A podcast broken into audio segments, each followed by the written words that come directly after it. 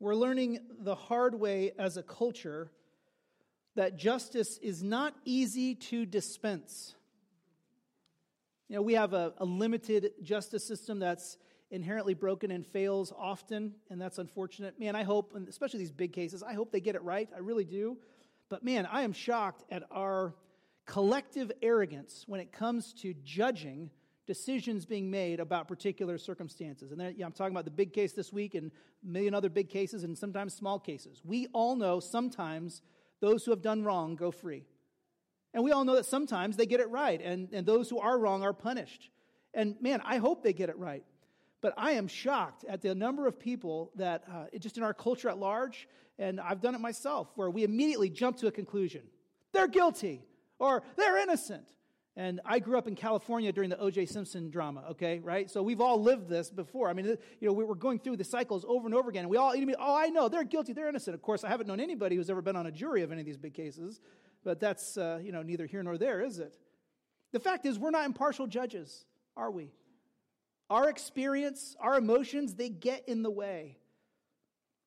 And the fact is, again, the, the idea that we could somehow be the arbiters of justice, that's a dangerous, dangerous line to walk. Because we're all about justice, aren't we? Until it's when it comes to me. Yeah, I want the police to get those guys speeding through my neighborhood, but not when I'm the one speeding. I, I want them to come down hard, right? When there's corruption and oppression there. Oh, yeah, absolutely, but not, you know, not in my. I mean, well, hold on a second. I have a plausible reason for why the rules don't apply to me here. We all want justice, but not really. At least not often when it comes to us. You see, you read in the history of Israel, and the just and right thing for both kingdoms. I mean, we've come, we're in 2 Kings 13, I mean, we've seen so much of it. The, the right and just thing for both kingdoms is for them each to be judged by God. They have failed repeatedly to love God, to value God, to worship God. They have instead chosen to go with the culture, to worship the gods of the culture, to worship money and family and success and all the things that that entails. They've done all of that repeatedly over and over again. And so, if we want to be people about justice, right, we have to be consistent. And if we're going to be consistent about that, we'd have to acknowledge that Israel and Judah deserve the judgment of God. But every once in a while, we come to, and we must come to, a chapter like 2 Kings 13, which explains so clearly that Israel blew it and deserved the judgment of God.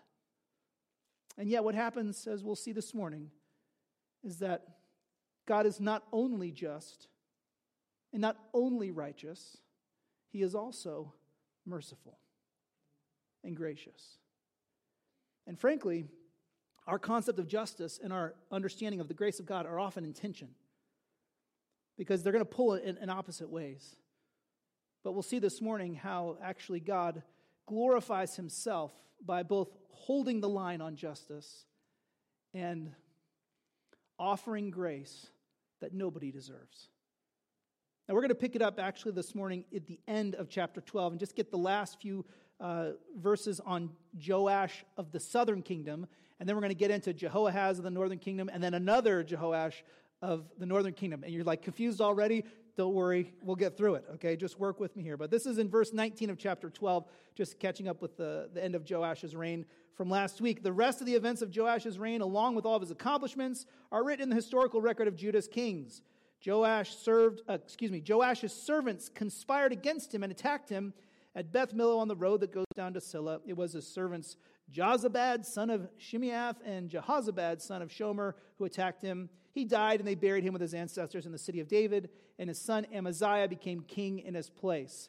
As a reminder from last week, Joash of the southern kingdom, not a good king, a bad king, wicked king, did not do right in the sight of God. He was uh, actually assassinated here, but because of God's covenant with David, his son Amaziah actually did take uh, the throne in his place. And he was actually, you know, Joash was so bad, we don't get it in, in 2 Kings, but in Chronicles we find out that he actually executed the son of Jehoiada, the priest who raised him.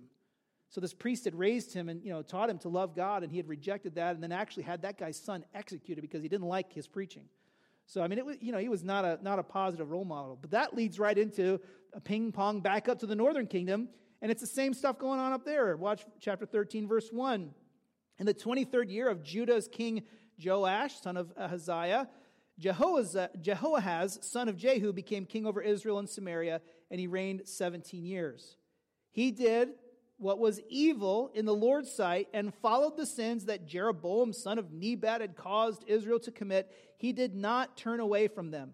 Verse 3 So the Lord's anger burned against Israel, and he handed them over to King Hazael of Aram and to his son Benhadad during their reigns. If you stop right there, often that's as far as we ever get in, in our consideration, especially of others, where we see people do wrong and we say, Yes, Hand them over, Lord, to the Arameans. They deserve it. The Lord was angry. His anger burned against Israel. Why? Because they continued in idolatry. The specific idolatry that's mentioned here was the worshiping of these golden uh, young bulls that were set up at the northern and southern parts of the northern kingdom. It was all worship of convenience, drive through worship, if you will. And, uh, you know, they worshiped these Canaanite gods. Maybe they called them Yahweh. It's not totally clear, but one way or another, it wasn't right what they were doing. God commanded them not to do it. He had called them to worship him for who he is, not who the culture says he is around them. And so they were violating all those, uh, all those uh, you know, teachings that God had given them through the law. So the Lord's anger burned against them rightly, and he handed them over to, uh, to the Arameans. And that's the general historical context of the reign of Jehoahaz of the northern kingdom. And so we're like, yeah, that's, they deserve it. And rightly so. But watch verse 4. Then Jehoahaz sought the Lord's favor, right? Yahweh's favor. And the Lord heard him. For he saw the oppression the king of Aram inflicted on Israel. Before we get, just before we run on ahead, you got to just know this, okay? Jehoahaz, in verse 2, he did not, he did what was evil in the sight of the Lord. He did not turn away from the, the sins that Jeroboam had led Israel in. He continued all of that. This is not a holy man, not a righteous man, not a worshiper of God. And yet, here, and because of his sin and the sin of the nation, they're handed over to their enemies and they're suffering. And this guy, Jehoahaz, has a, he has a moment, right? Which, honestly, I'm not super optimistic about this guy's moment, where he's like, I need help and I'm out of, I'm out of answers. You know, so I'm just, I'm going to pray to Yahweh. I'm going to pray to the God of our ancestors. I'm going to ask him for help. We have no reason to believe that this is some kind of legitimate reformation in his heart or he's come around to the real deal. This is an unworthy man asking God for help. And just note verse 4 one more time.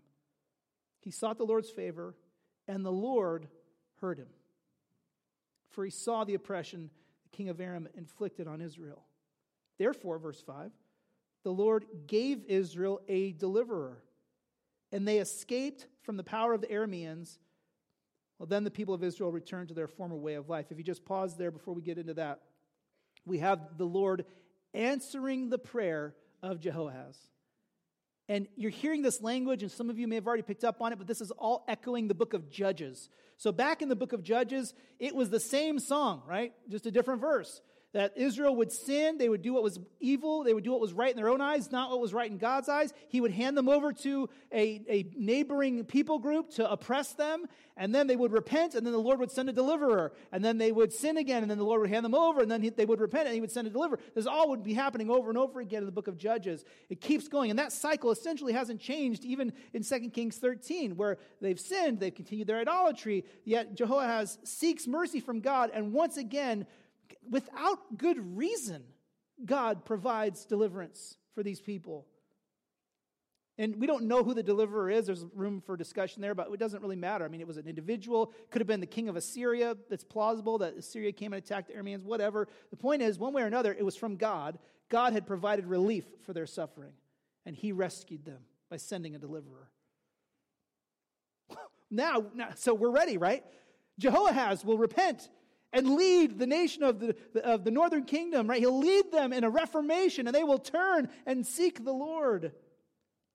Verse 5 the, Then the people of Israel returned to their former way of life, but they didn't turn away from the sins that the house of Jeroboam had caused Israel to commit. Jehoahaz continued them, and the Asherah pole also remained standing in Samaria. This is uh, the Asherah pole. It was like a, basically for modern analogy, like a totem pole that they would stand up in worship of a particular uh, Canaanite goddess, and uh, it was a fertility thing. So it was like if you wanted your family to grow, you wanted to be able to have kids, you couldn't have kids or stuff like that, you worship at Asherah, or wanted blessings in uh, sometimes nationalistic, like warfare, you know, deal. You worship Asherah. Anyway, so the point is they're worshiping these golden young bulls. They're worshiping Asherah. They're thinking the Canaanite goddess gives life, right? All this kind of stuff. God has just provided rescue for them, and Jehoahaz, who should put you know, two and two together here. I prayed to Yahweh, then we were delivered. Eh, you know, there we go, right? But instead, they just go right back to the same old, same old.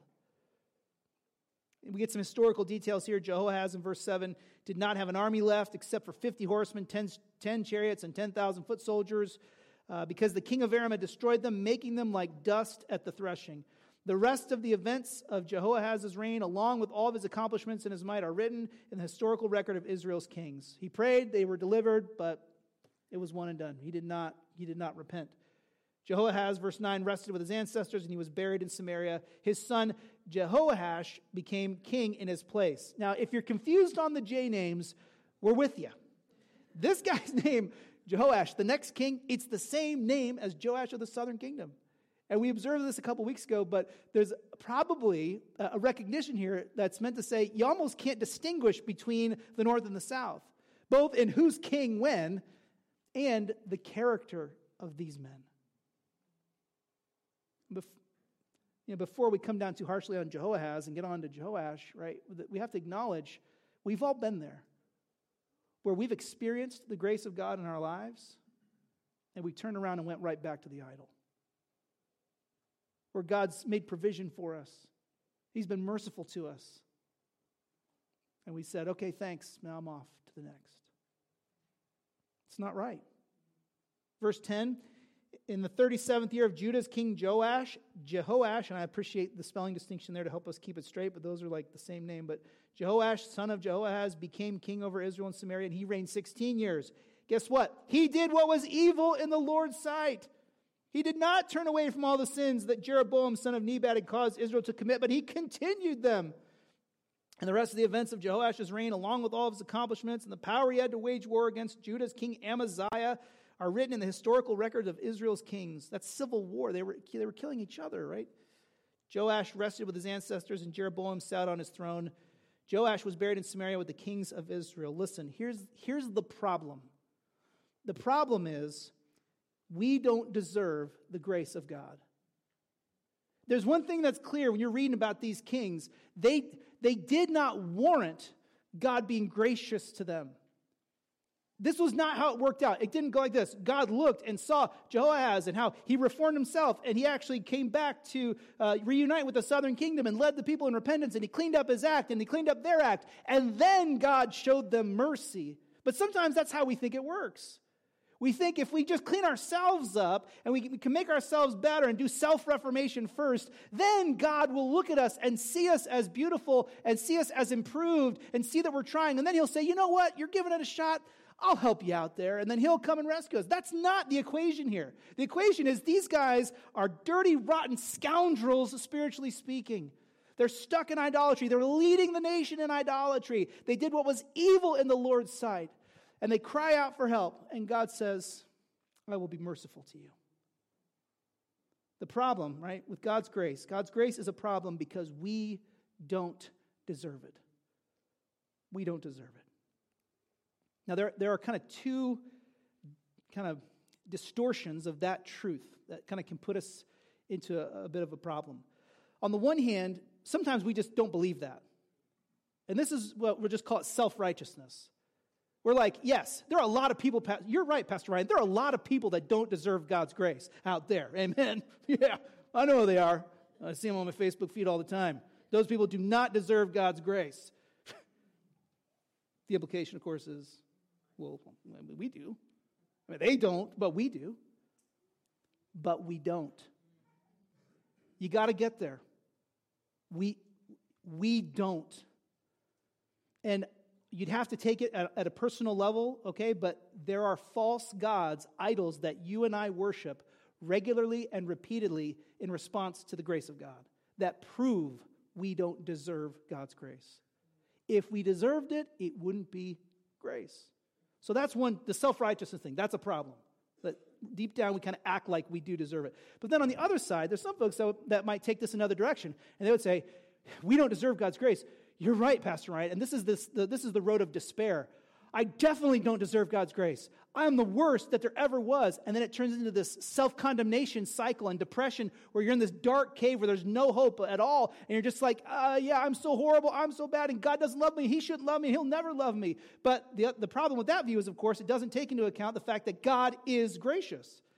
And so, you know, we can, we can go this way. Oh, I, I deserve it. They don't, but I do. And, or we can take in this direction and go down into despair. But what's happening in this, in this chapter is not either of those things. There's actually this, this different, and I would say it's what God calls us to embrace with regard to his justice and his grace, where we see that, yes, there's an acknowledgement of Israel's guilt, but there's the affirmation that God is gracious to them anyway. Now, in the midst of that discussion, we need to just acknowledge that, that failure to repent and continuing in idolatry is not okay. So, Paul helps us here in Romans 6. Should we continue to sin that grace may abound? Never. No way. That's not an option. So, what we don't want to say is say, you know what? God's gracious. It's no big deal. Just go back to your idols. No way. We read about these people being delivered and then turning right back to the false gods and the Asherah and all that. And we're like, no, don't do that. It's not right. And God is calling us to have that same attitude in our, in our own lives. That, man, God's being gracious here. And yeah, they don't deserve it, but have I done that? Have I received God's grace and then gone right back to the false God of money or, or pleasure or peer approval or achievement or whatever it is, right? Status, whatever, fashion, whatever it could be, right? I've gone back to this God again because I think that's going to really meet my needs. Or maybe it's more like uh, God got me out of the jam, right? Sometimes we treat the gospel like it's a get out of jail free card. Yeah, I just I've got this, and you know, you know, I can use it when I really need it. You kind of get that impression with Jehoahaz praying to Yahweh, like he was out of other options. In fact, that's why we get the detail about his troops and army being down to nothing. He didn't have any troops left. He was, down to you know not not much left. So I might as well pray to Yahweh. I got you know nothing else to do. Well, that's not sufficient. It's not what God calls us to. But honestly, if God is just, and we don't respond to his grace the right way, then what hope do we genuinely have? And so in the chapter, we get now this record of these two bizarre events regarding the death and actually after the death of the prophet Elisha. And they seem random. Work with me this morning. They are not random.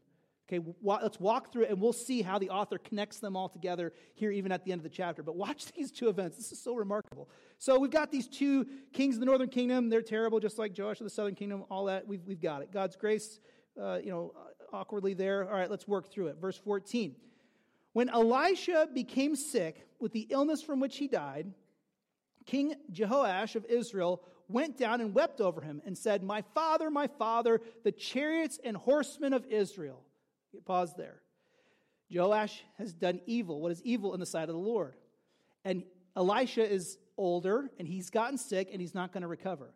And so uh, Joash at least acknowledges here that Elisha had been used by God to bring military victory and provision to Israel. So he at least knew that you know Elisha was the real deal. And although it didn't affect him personally with faith, he went to him and he, and he wept over his death. Probably, maybe partially because it was just a practical thing that you know, like Elisha dies and then they're toast. You know, like they've lost. And he calls them, you know, the he says, "My father, my father, the chariots and horsemen of Israel." That's a title that was used for Elisha as well, or Elijah in uh, 2 Kings 2, because God uses these prophets to mediate his power to deliver Israel. So that was, he, they were a means of grace to Israel. And so he's like, you know, yeah, you were used by God to do great things for us, and I'm sad that you're dying. And then, really bizarre thing Elisha responded, verse 15, Get a bow and arrows. So he got a bow and arrows. Then Elisha said to the king of Israel, Grasp the bow. So the king grasped it. And Elisha put his hands on the king's hands. Elisha said, Open the east window. So he opened it. Elisha, Elisha said, Shoot. So he shot. Then Elisha said, The Lord's arrow of victory. Yes, the arrow of victory over Aram. You are to strike down the Arameans in Aphek until you have put an end to them. Okay, pause there. This is the most bizarre death scene I've ever, like, you know, this is weird, okay? But you just got to know that the prophets often performed sign acts. They actually acted out a message. And even here in his weakness, Elisha does that with King Jehoahaz. This is still, they're still under the oppression of the Arameans, which was a consequence of their sin, as we read at the beginning of the chapter. And so Elisha says, Grab this bow and arrow. And then Elisha puts his prophetic hands over the king's hands. And he's open the window, they open the window, and then they shoot together this arrow. And he says, This is the arrow that represents victory. The Lord giving victory over the Arameans. How does that happen? How does that arrow fly?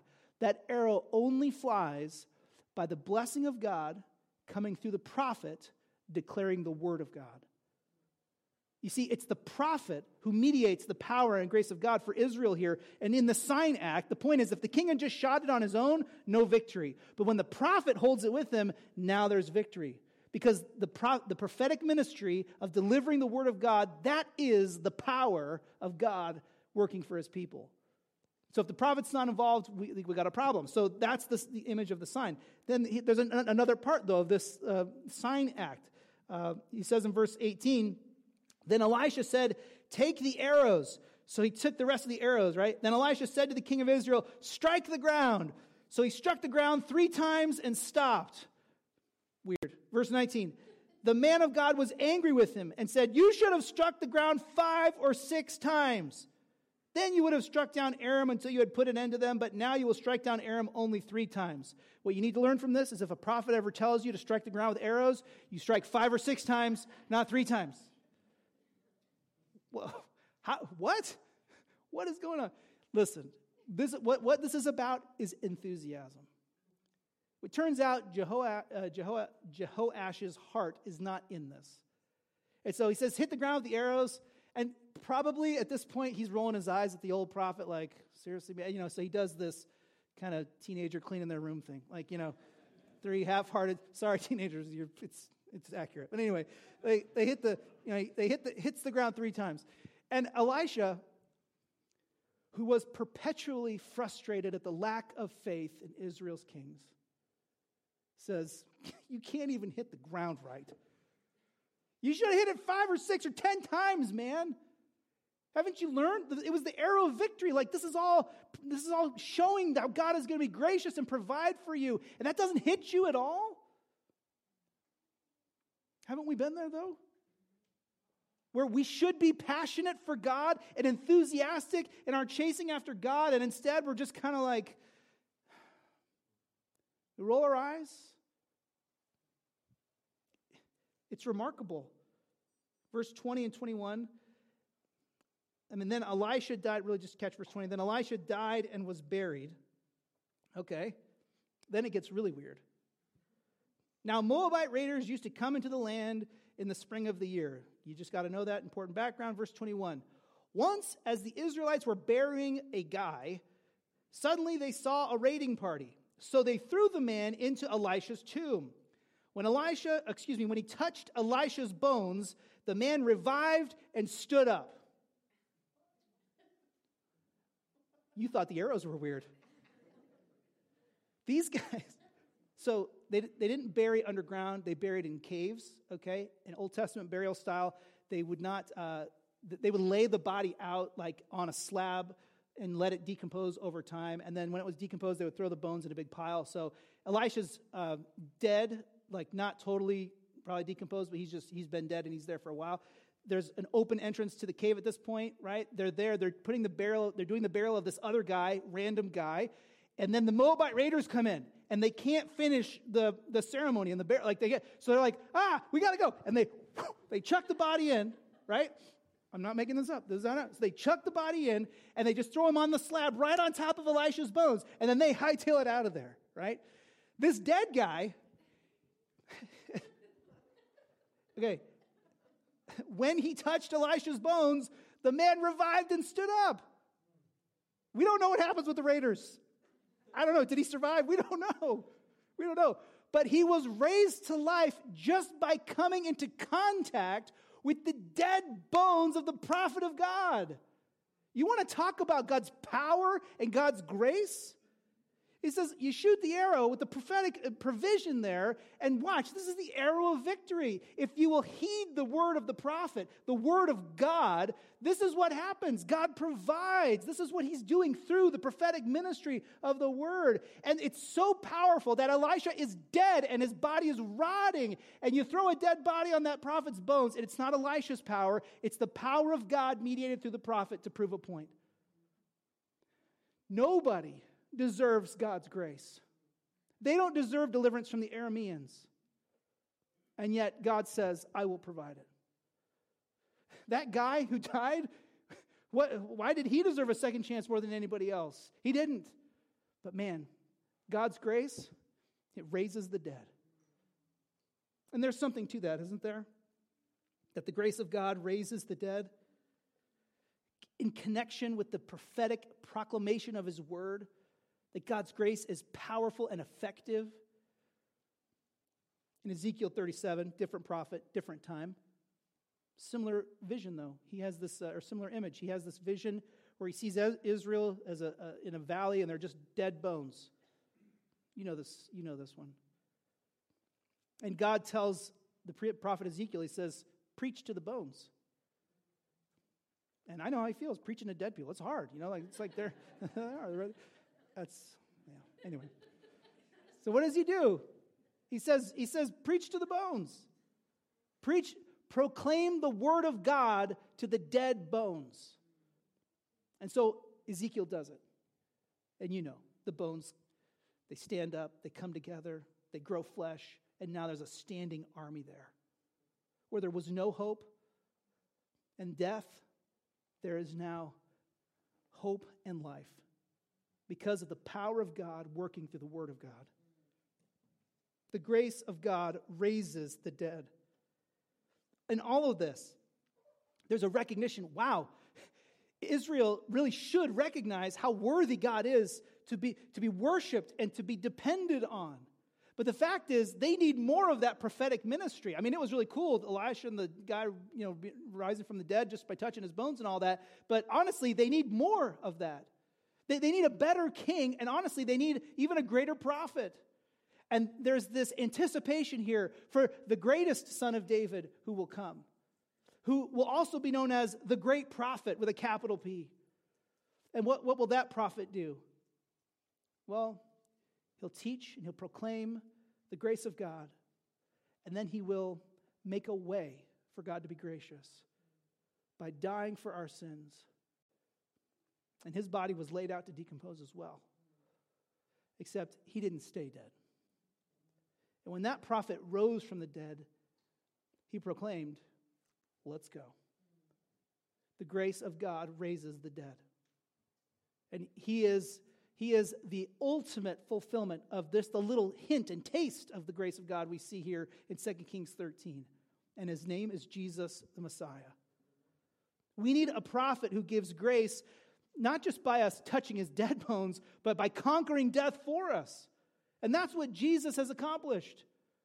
Again, you know, if I told you there was a place where there was some prophet's body, you could take dead bodies there and they could be raised, I mean, we would do it because we love people and we hate death and, and we would go there to do that. But Jesus has made it possible for all to experience this resurrection unto life because he didn't stay dead. He conquered sin and death. Again, the grace of God raises the dead. And so we have this, again, this awkwardness between the justice of God and the grace of God. And what we see in the great prophet Jesus is what? Is that the two can come together in Him. Because the cross of Jesus Christ is the place where His justice and His mercy meet. How does that work? The cross declares that God is just because Jesus was publicly punished for our sin. No one can say, well, they didn't pay their debt or it wasn't actually taken care of. No, Jesus stood in our place and he bore the wrath of God for our sins. And so God can justly say, I have dealt with sin. And yet at the same time, why is Jesus hang on the cross taking our place? It's so that he can offer us grace and forgiveness and mercy so God can redeem us. And no one can say it's not fair. He didn't deal with the problem. He did deal with the problem, He dealt with it on the cross. And God's grace is doing this thing of raising the dead by God being both just and the one who makes us right or just. He's just and he's merciful. And that is the good news. So often, just culturally speaking, we misunderstand the gospel as this weak sauce message of God just sweeps your sin under the rug and says, eh, I'm good. Listen, it comes in expressions of like, well, God is love. Well, God is love. More on that in a minute. Okay, God is love, but that's not all God is. And so when you get this, you know, weakened Disney version of God where God's like, eh, your sin, it's not that big of a deal, then all of a sudden nothing's a big deal, is it? And there is no standard. And God's certainly not just or holy or righteous, right? Obviously, there can be the, the, uh, extreme on the other side where people might overemphasize God's justice to the neglect of his love and grace, and just all they do is come down hard on people. And frankly, sometimes we do that. I'm looking at you, Facebook, right? Like it's sometimes it's easy to just come down, come down on people and judge and judge and judge and never offer hope. So that's that's certainly a thing. But here's the reality: in the cross, what do we have? We have both. We have God saying, "I am just; watch me save." I have made provision for your sin and failure. You don't deserve my grace, but I'm giving it to you, and I'm making it legal and right that I can now offer you forgiveness. This is, this is the good news. And it's all here connected to the prophet, the great king, the one that Israel needed, the one that we need. Did you know that both the Apostle Paul and the Apostle John refer to the message of gospel as the word of life? That's an expression that means it's the message that gives life. Because the grace of God raises the dead. And so the message of the gospel creates life, first of all, in our conversion. The moment you believe that Jesus died for your sins and rose from the dead, and you trust in him, when you, when you put your faith in Jesus, when you put your faith in that message, okay, you are immediately brought to spiritual life. In Ephesians chapter uh, 2, the Apostle Paul says, We were dead in our trespasses and sins, but by faith we've been made alive in Christ. I think I have that for you in your bulletin this morning, but we've been made alive in Christ. So that's the initial conversion. Boom, that happens. God's grace raises the dead. You've been raised to newness of life. The word gives life, but that's not the only way the word gives life. If we think about the prophetic ministry reverberating through their message, right, we have this recognition that, wow, God's word continues to work even after the prophet is dead and gone, or even after the prophet has risen from the dead and commissioned his messengers. How else does the word give us life? Well, it reveals the glory of God. So as we read this, this word, this message from the prophets and from the great prophet Jesus, what happens is we see God's glory on display. Even in a, a, a kind of unusual chapter like 2 Kings 13, the word of God also gives life by exposing our sin. It shows us our own failures. It directs us to repent of what is wrong in us. Know, this idea that Christians are people who act like they don't have sin, I, they're just not very Christian then, are they? Because, man, the Word of God shows us this is where we struggle, this is where we fail. It doesn't do so for condemnation, though, it does so with hope, with hope of forgiveness. The Word of God gives life, and that it leads us into what faith driven obedience looks like. It says here, this is the way to go. And the Spirit of God uses the Word of God to direct us when we need to know how to act and how to behave and, and what should I do and how should I do it, it's the word that gives life. It models for us worship, living for God's glory in every pursuit of our lives. You see, the grace of God does raise the dead. You know, the first time Israel read 2 Kings 13, they were in exile. And they didn't, they didn't heed the message of the prophets. They were stuck in exile as punishment. And we'll get to that as we work through the end of Second Kings. But here's the reality. As they read that, the prophets, um, you know, the prophets that they knew, right, they were gone. And there were other prophets that ministered to them in exile. But for the moment, you know, the old prophets, you know, Isaiah, Jeremiah, they were gone. They didn't have that same kind of prophetic, you know, provision for them. But maybe this chapter is meant to say, hey, Israel, don't forget about the word of God even when you've lost hope, even when it's a funeral cut short by marauding Moabites. you don't forget about the power and the grace that's mediated through the Word of God. Maybe there's just a reminder hey, You, you might be in exile now, but you won't be forever. His word has power. And yes, the arrow of the Lord, there will be victory because of the enabling of the word of God. And yes, there's hope for even those who feel as though they have no hope. Why? Because, well, God's grace raises the dead. Now, there are two incidents here that are proof of God's unconditional love, but in the end of the chapter, we get a nice summary that really wraps it all together and shows us how this applies to the problem of God's grace. Now, this is the summary of how this all played out. King Hazael of Aram oppressed Israel throughout the reign of Jehoahaz, but the Lord was gracious to them, had compassion on them, and turned toward them. Why? Because they got their act together? No. Because they finally figured out they were doing wrong? No. Because they were well, attractive and he figured he could use them? No. Because of his covenant with Abraham, Isaac, and Jacob. This is the thing. That covenant is like over a thousand years old at this point. And God says, Because I promised, I'll show them grace. Notice the, the abundance of language here, okay? Verse 23 But the Lord was gracious to them, and he had compassion on them, and he turned toward them because of his covenant with Abraham, Isaac, and Jacob. Keep, let's keep going. He was not willing to destroy them, though he should. Even now, he has not banished them from his presence, though he should. I mean, at the time of the writing of, of 2 Kings, the author's like, we still don't deserve God's grace, and yet He is still stubbornly fulfilling His covenant promise to love us and to provide for us. So God's gracious with them and He's compassionate with them. That vivid image, He turns toward them. You know how it happens in a relationship when there's conflict and struggle, and, and the, you know, the offended party or both parties just turn their backs on each other, sometimes literally, and just walk away. Right? They, want, they want physical distance from each other because of the conflict. And here are people who have turned their backs on God and who continue to walk in the wrong direction, and God turns toward them.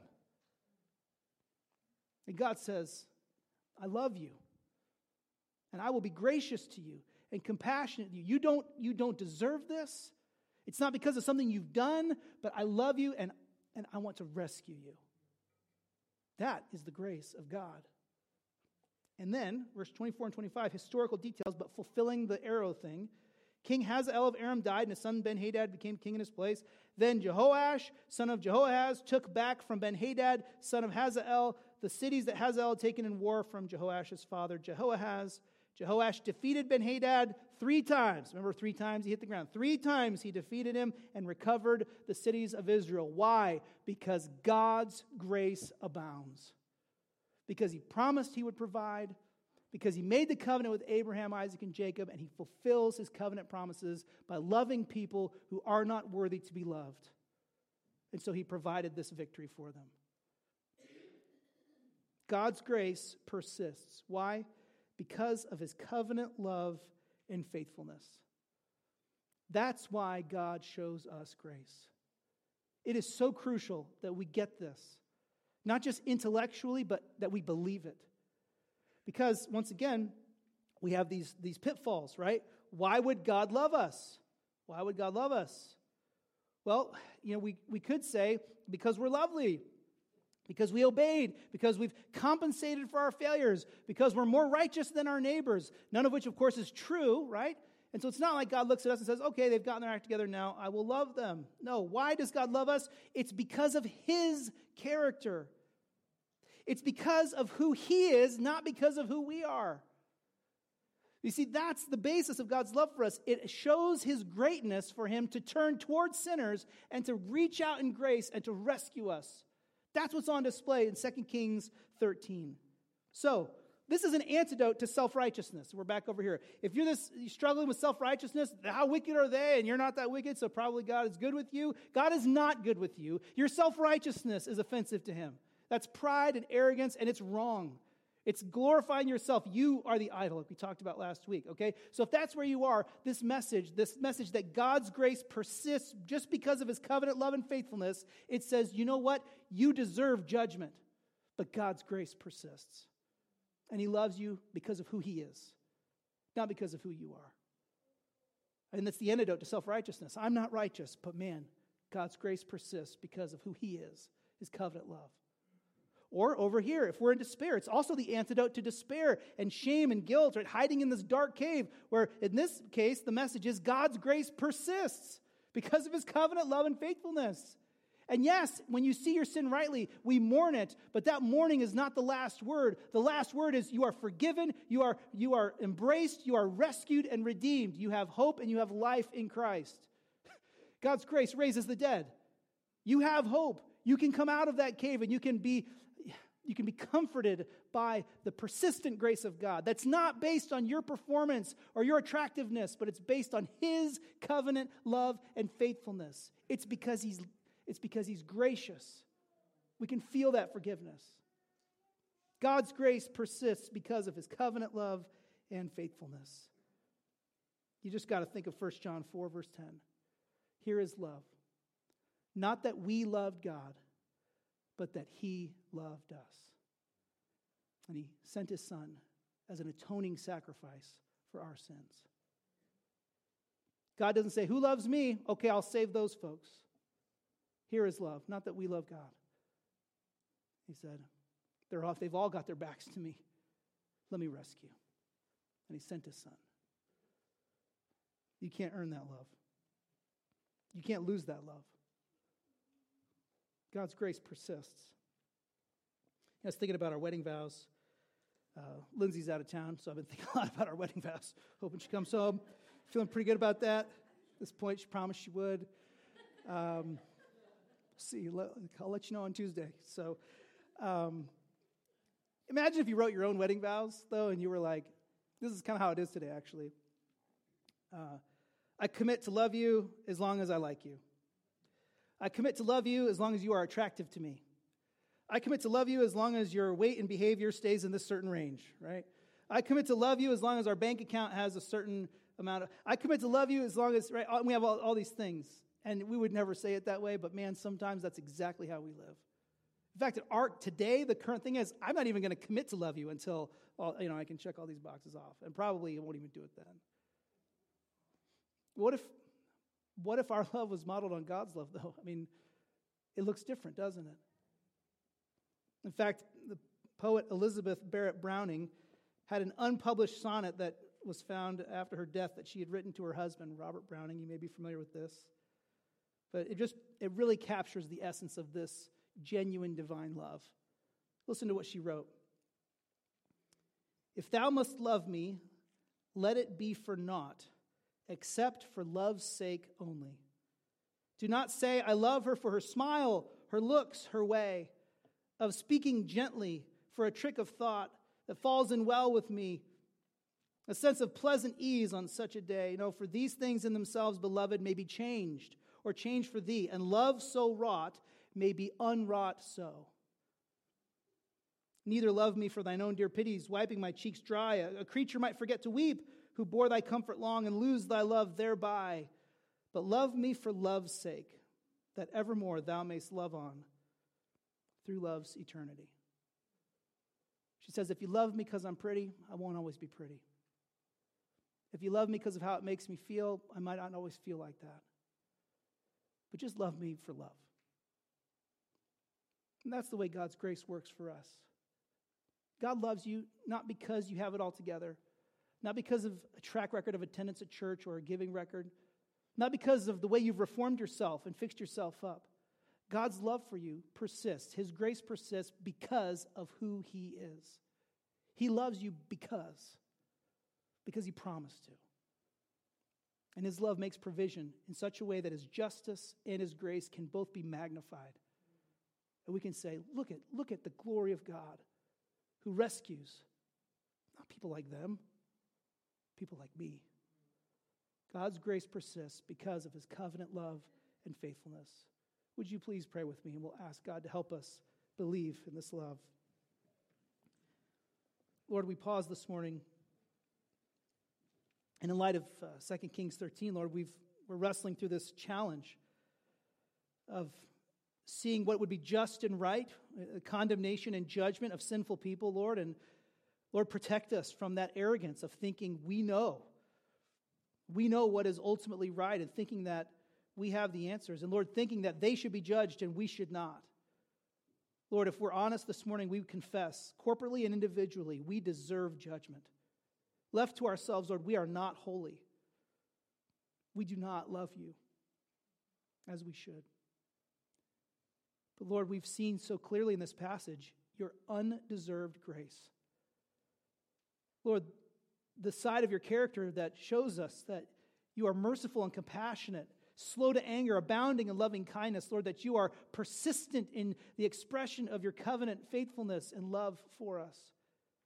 Lord, we see it in these details and we recognize that it's a function of your word providing this grace, Lord, that your word brings us to life. And we thank you for that word and we thank you that Jesus, you are the word who died for our sins and rose from the dead. Lord, we thank you that by faith in not only your death, but your resurrection, Lord, that, that we see that you are just and merciful. Lord, forgive us for self righteousness, thinking we don't need forgiveness.